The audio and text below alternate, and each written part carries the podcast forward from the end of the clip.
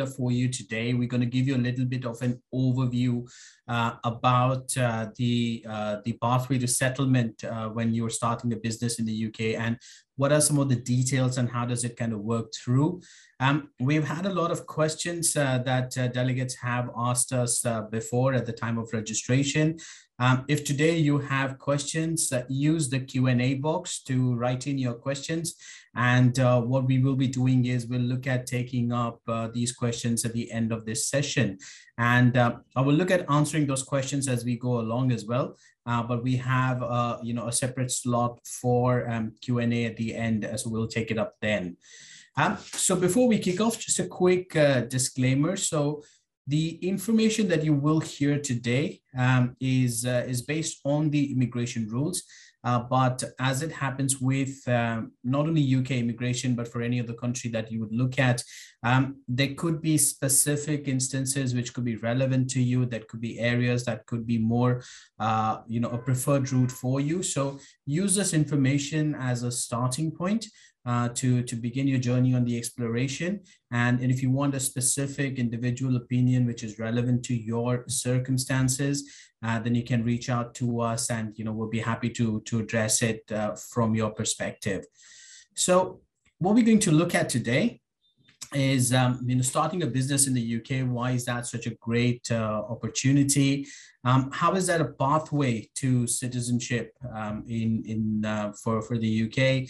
what are some of the popular routes uh, that you know everybody's kind of looking at and and obviously the q&a session so we've got a bulk of the time for your questions to get answered so um, you know use the q&a box start putting the questions in as it comes across and uh, you know we will be taking that up um, as we as we kind of go along.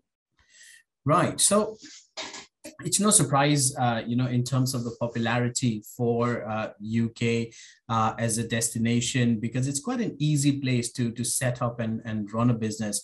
It takes only about a, a couple of weeks to, to be up and running. I mean, registering a company with the Companies House is an online process. You could probably do it in a couple of days' time. Um, so, so it's really that easy to be up and running in terms of a business setup.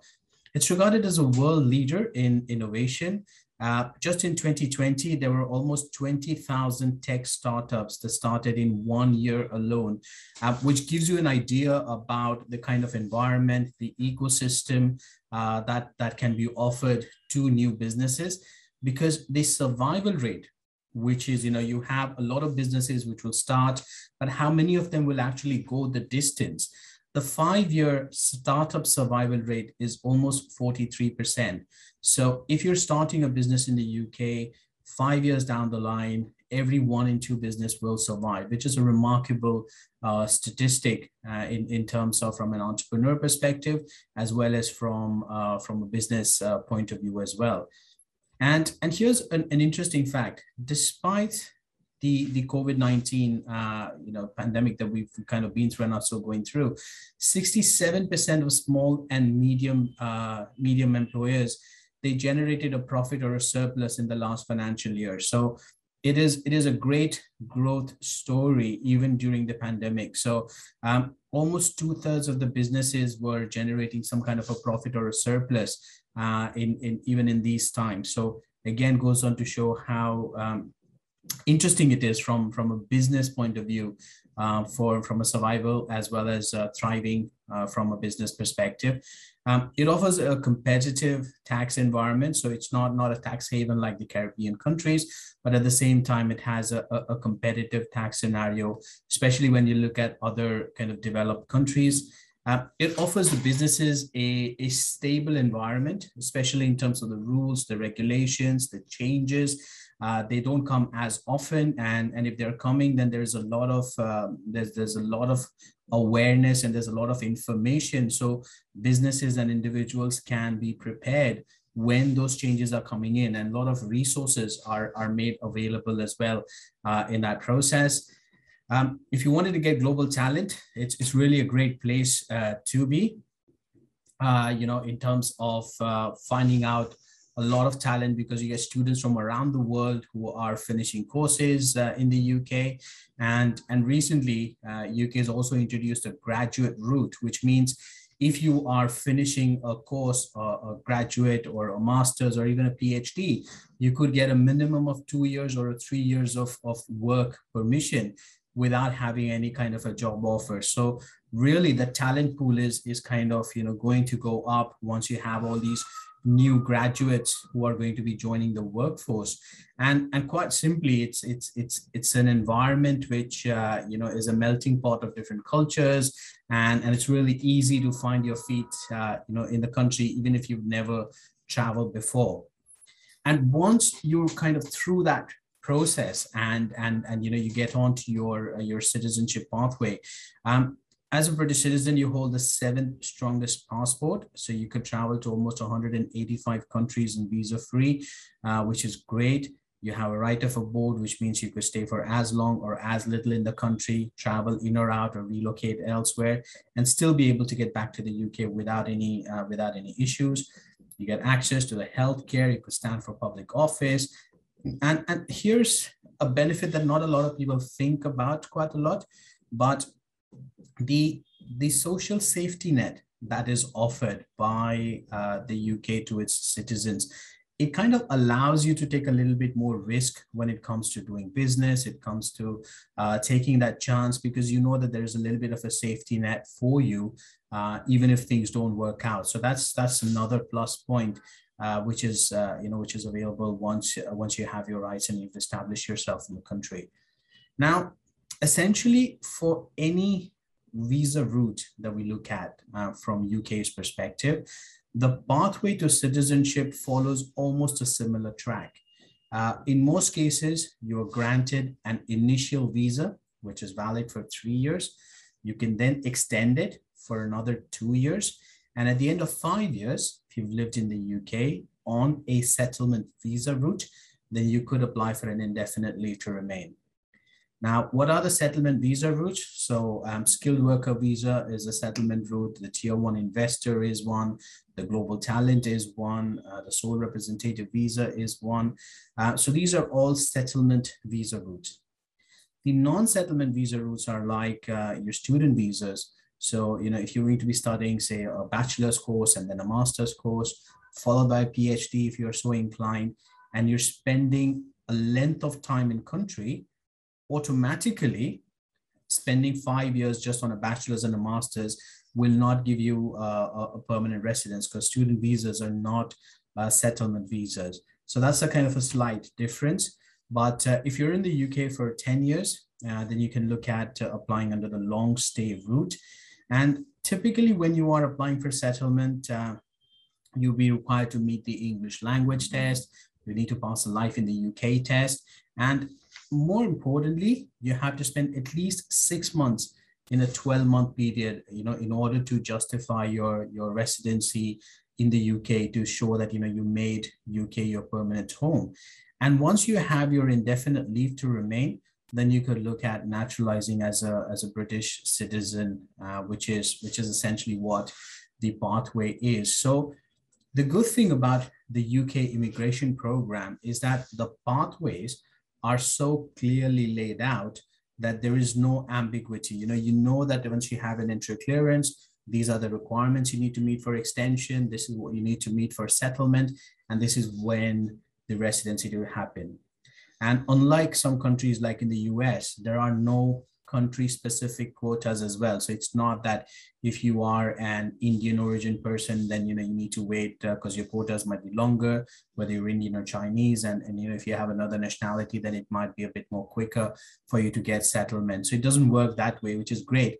Everyone is on par, and uh, you know exactly how the the process is going to pan out for you once you join in that process.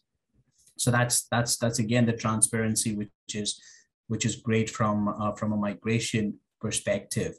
Now, before we kind of go any further, uh, just a little bit of an insight in terms of who we are and, and what kind of gives us a little bit more credibility to talk about this. So um, we are an immigration law firm. We advise and assist clients in their global uh, expansion and global mobility areas. We have clients in 26 plus countries and we've got thousands of success stories uh, all around the world in different visa categories for different countries.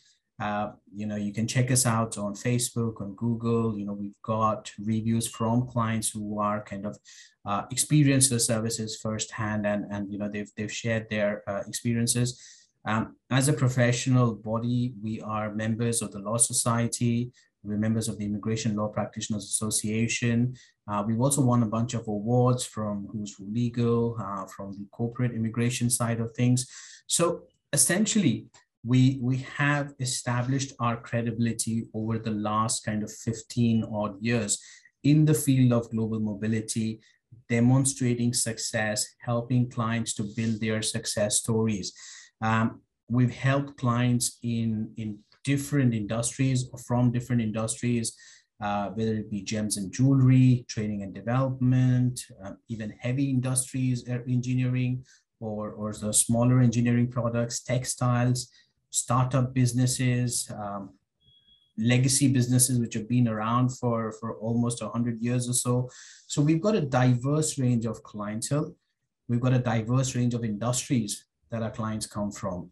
So what all of this has done for us is it has given our ability given us the ability to identify what can be the best possible route or what can be the best possible pathway for an individual and you know how can they look at making it happen? So it's helped us to build in a more kind of a solution oriented approach. And and it's exciting because you know our clients have gone on to do bigger things uh, you know when they've made those decisions whether it is starting new operations whether it is investing more money overseas whether it is uh, you know joining in reputed bodies around the world. And and you know we it's glad for us to to see that you know we paid some part in in facilitating all of that. So that's a little bit about us and that's a little bit about our, our work that we've done. Now going right into the meat of the issue in terms of you know how can one look at starting a business in uk well typically you know there is there's a whole spectrum which you could go with. At one end of the spectrum and uh, you know is is the tier one investor visas.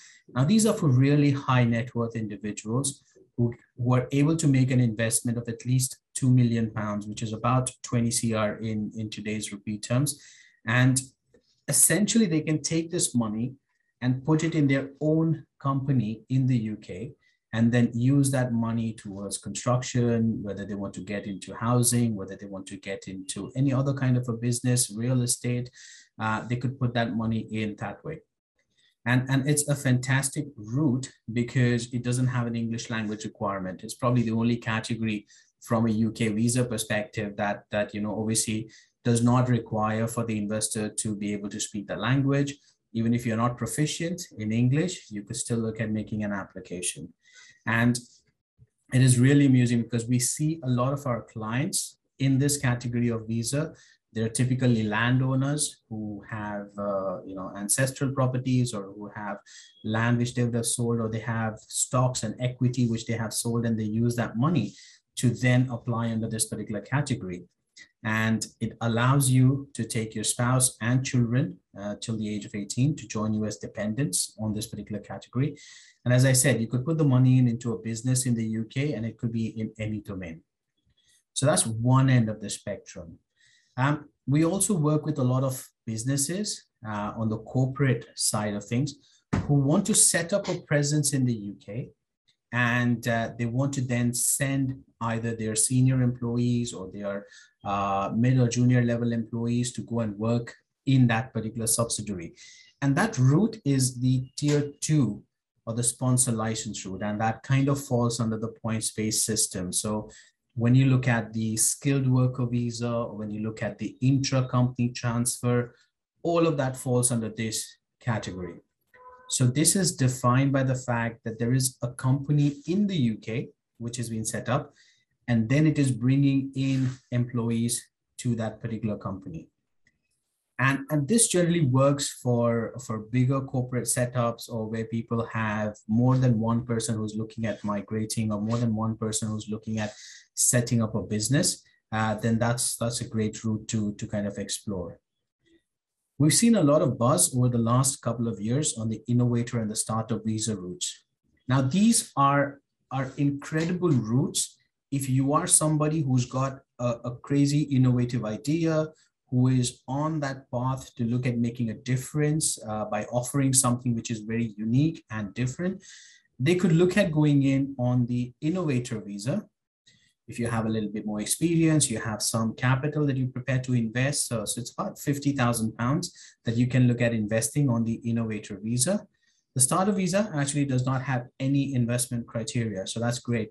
And, and it's especially good for uh, career freshers, especially good for people who want to make a start on a new and an innovative business in the UK.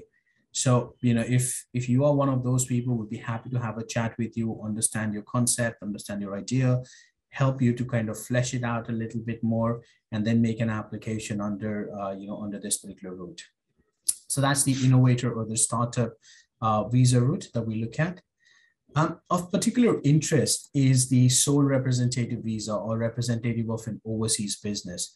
Now, this is one of the most popular routes that we see uh, to bring business into the UK because unlike the other categories, this one doesn't have a minimum investment criteria and it is not only geared towards those radical, innovative, ideas driven people, but even regular businesses, old school businesses, legacy businesses can look at applying under this. So there's no restriction that you have to be somebody who is very tech driven, who's got a, a techie business idea. Uh, but even if you had a regular trading business, you were into training, you were into textiles or retail, gold jewelries, whatever, you would still be eligible to apply under this particular category. So officially, the sole representative visa is known as the representative of an overseas business. Now, as the term suggests, overseas business means any business outside of the UK.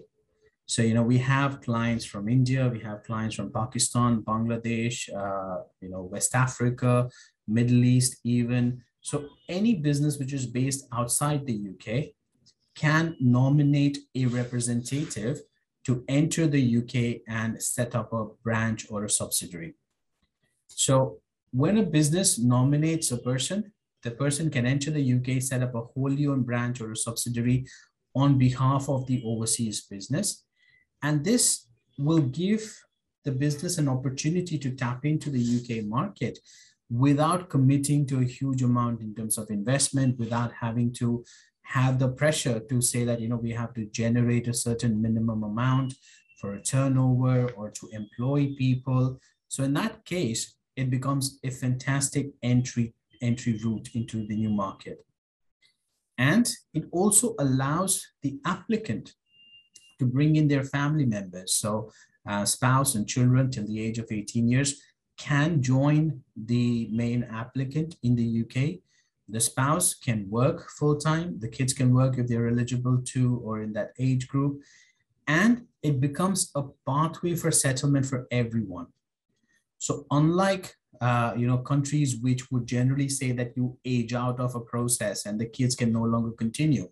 If your kids have entered the UK before, before they turned 18, they can continue to remain in the UK, get the settlement, become a citizen, even if they age out. So, you know, even they cross that threshold, they're still able to do that. So that's that's an amazing opportunity that gets offered to individuals to naturalize uh, not only for themselves, but also for their families.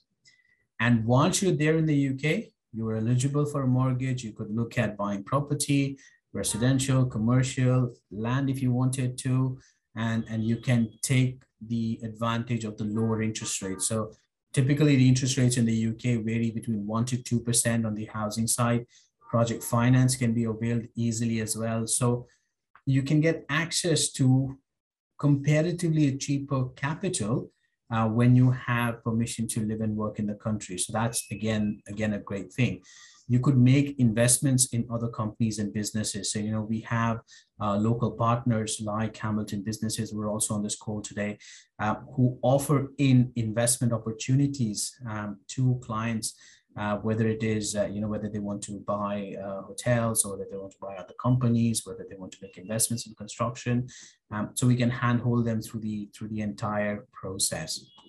And it's quite interesting to to kind of have this as a pathway uh, because it allows a company to test the waters in the UK without making a commitment of a substantial investment. So unlike a tier one investor, you're not taking in 2 million in straight away to, to look at investing.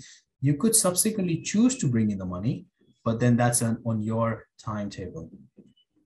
So looking at this in a little bit more detail, what are the criteria that we, we want the applicants to meet? So typically a sole representative must be a direct employee. So they should not be an agent or a reseller who is being appointed or on a commission uh, or somebody who's a marketing representative for that business, but they have to be an employee. An employee can have a business development role. So a lot of our um, clients would want to send somebody who's a business development manager or who's a sales head or who's an international business head. So as an employee, you could have a sales function or a business development function, but you cannot be somebody who's outside of the setup. You have to be somebody who is uh, who is part of the part of the company, and and that is something which is uh, which is really really important. Now, Typically, a sole representative cannot be a majority shareholder as well. So either directly or indirectly through, uh, you know, through uh, through surrogates or something on those lines, you should not be owning more than 50% of the shares or controlling more than 50% of the voting rights. If you are a owner of your own business, if you're a sole proprietor, and if you wanted to kind of identify this route to, for yourself, then that's not going to be feasible you can nominate one of your employees to enter the UK as a sole representative. But if you are the sole proprietor, if you own your business 100%, then you wouldn't be able to make that make that jump. So then we'll have to figure out another route, whether it is the tier two on the sponsor license side, which could be a better uh, proposition, or if your business is is innovative, then maybe you could consider the the innovator visa uh, as a pathway as well. So that's just one of the caveats that that you have to be uh, cautious about. It's not compulsory for someone to be a shareholder in a company. So even if a person has no shares, that's fine. But if they do have a share in the business, then it should not be a majority shareholding. And essentially, a lot of times we get this question, and I can see this coming along in our, our Q&A boxes as well, uh, you know, in terms of uh, you know who could be a, a, sole representative can they be a spouse can they be a sibling um, so yes i mean they could be a sibling that's no problem. So if uh, you know one of the family members was running the business as a proprietorship they wanted to nominate their sibling to be the sole representative that's perfectly fine. I mean it's no problem. And if the sibling is working in the business then they could look at uh, you know entering in as a sole rep as well. Again that's not a problem. Um, a lot of times people ask, and, and I can see this coming through as well right now, is what is the turnover that a business is looking at? Well, the short answer is it's not about a minimum number. You know, we've helped businesses which are in the startup phase, so they have zero revenue, and they have been able to nominate representatives. We have uh, clients who are turning over as, uh, you know, about three to four CR in, in Indian rupee terms. That's about 200,000 pounds or, uh, or $250,000 uh, in turnover, and they're able to nominate uh, sole representatives as well. So as long as the business can demonstrate that it is actively trading and it has a presence outside of UK, so it's headquartered outside the UK, it could be anywhere, and it could have multiple branches outside the UK, even that's not a problem. Uh, they can be eligible to make an application. Now, typically, what we're saying is when a business is nominating an employee, they need to be able to show that they have adequate funds to support the branch in the UK. Now, the difference is you don't have to commit to making an investment, but you have to be able to show that you will be able to pay salaries for the person that you're sending to the UK. You'll be able to meet, meet the expenses for marketing, uh, for an office setup if you were looking at it, or a warehouse if you wanted to get it. So you have sufficient funds to start off on that process without taking recourse to any public fund. So that's that's the important uh, kind of you know criteria uh, that the that the Home Office would be looking at when they're looking at uh, deciding on the application. Now, applicants have to be outside the UK for sure, and uh, they have to be an employee of the business. They could even be working in a media house, you know. So you could be a correspondent, you could be a reporter, you could be an editor, um, you could even look at that from a media's perspective. So it's not only related to business, but even from a media perspective.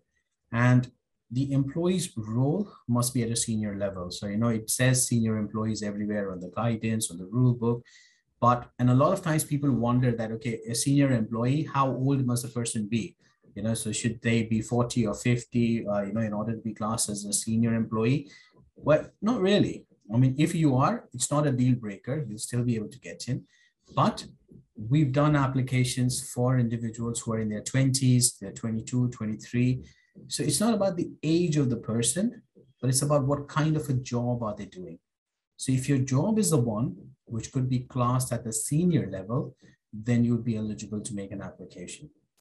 We already covered the fact to say that you should not be a majority shareholder or a partner in the business. And unlike the investor, because you're not bringing in 2 million pounds at the moment, you would be looking at meeting the English language requirement. But again, this is at an A1 level. So if you can speak and listen English at the basic level, uh, which is at A1 level, then you would be eligible to, to take a test and even kind of look at entering in. And lastly, as we covered in, the business must have adequate funds to support this expansion. So if a business is able to show that they have maybe say 50,000 pounds or 100,000 pounds available in liquid funds or in working capital uh, or with the directors as part of their net worth, and that they would be prepared to make this investment in the UK if it is required or when it is required, then that is something which which will meet the requirements for this particular category. So it's just like when you are uh, you know considering making a visit visa application to another country, you know you show that you have access to a lot of funds. You know you have savings, you have stocks, you have mutual funds, you have uh, uh, assets in your home country. Now the idea is that you're not going to spend all that money on your holiday. But what it does is it gives the uh, the decision makers the confidence that you're not going to work illegally, you're not going to take public funds, you're not going to become a burden on the state. In the same way, when a company is choosing to send someone overseas, the company needs to demonstrate that it has sufficient funds, whether it is profits, whether it is share capital, whether it is reserves, uh, that they have all of it in order to be able to, to support their employee when they're there in the UK. When it comes to an extension, there is no minimum investment guarantee that you have to do. So, you know, we advise clients to, to apply under the provincial programs for Canada. And if you're applying under the PNP, uh, you know, whether it is British Columbia or any other province, there is a minimum investment guarantee. So you commit to making an investment of, uh, you know, $300,000 or $600,000. You commit to creating four to six full-time jobs. Um, but unlike those programs in Canada, the sole representative visa has no commitment from the business's perspective to generate jobs or to make investments. If you are able to do so, and, and if you are able to generate employment, then that's a bonus. It kind of helps with, uh, you know, with, with obviously your business perspective, but it's not an immigration requirement. And that is what sets this program apart from, from the other programs that you know we advise clients on. And, and if you are an Indian business and if you are you know into into uh, products and services in India, it's a win-win scenario because from an Indian perspective, your GST on the exports are zero rated. So, so you know you you you're not paying GST on that. You get incentives on exports when you're sending uh, you know, and you're earning foreign exchange for the country. You have uh, duty-free imports is available for manufacturers to make export products. So, you know, if you want to bring something in, finish it off and then export it from here by adding some value, again, you get, you get a value add to that. You can secure your payments through the ECGC. You exports are a priority sector always. So as an Indian business, you know, you are in a stronger position uh, because it's a win-win on both sides. The benefits that you would get in the UK, plus what you can get from your uh, from from structuring the transactions from your from your home country's uh, industry. So having understood the process, it's, it's worthwhile to see how the flow is going to work on this. So the first stage in this process is to, to do a, a personalized review. So what we do as a as a company, uh, you know, we we have an initial screening where we'll assess the feasibility to see whether or not you you meet the requirements for this and uh, whether this is a good route forward for you or would there be another better route for you uh, or different route for you which would be more appropriate. If we're on the same page if we can establish the eligibility we then go on to prepare an application.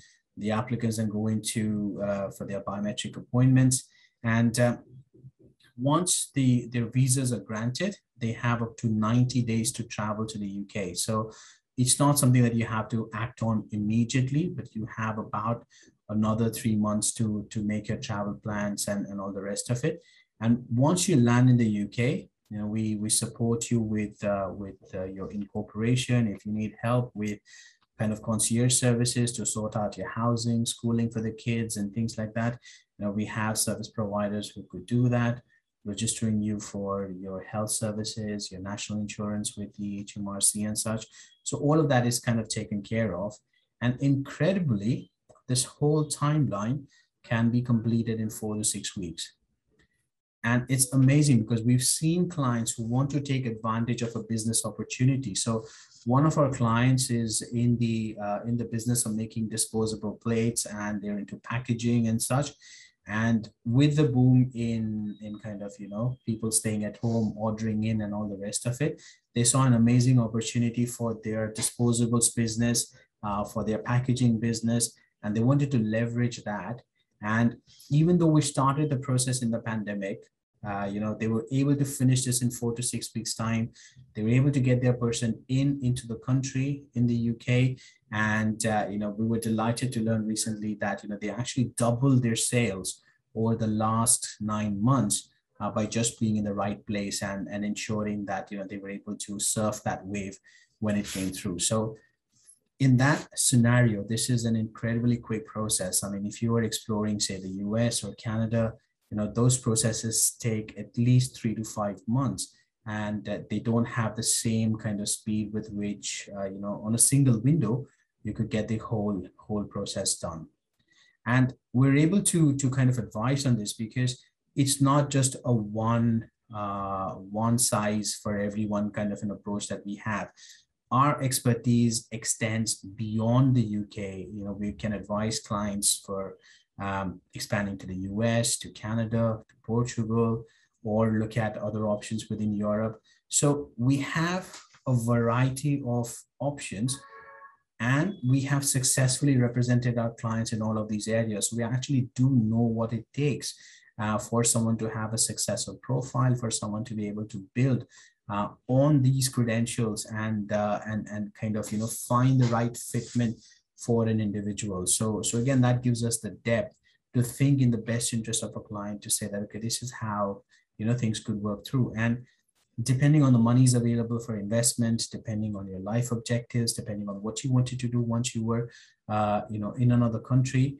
we can provide a, a tailor-made solution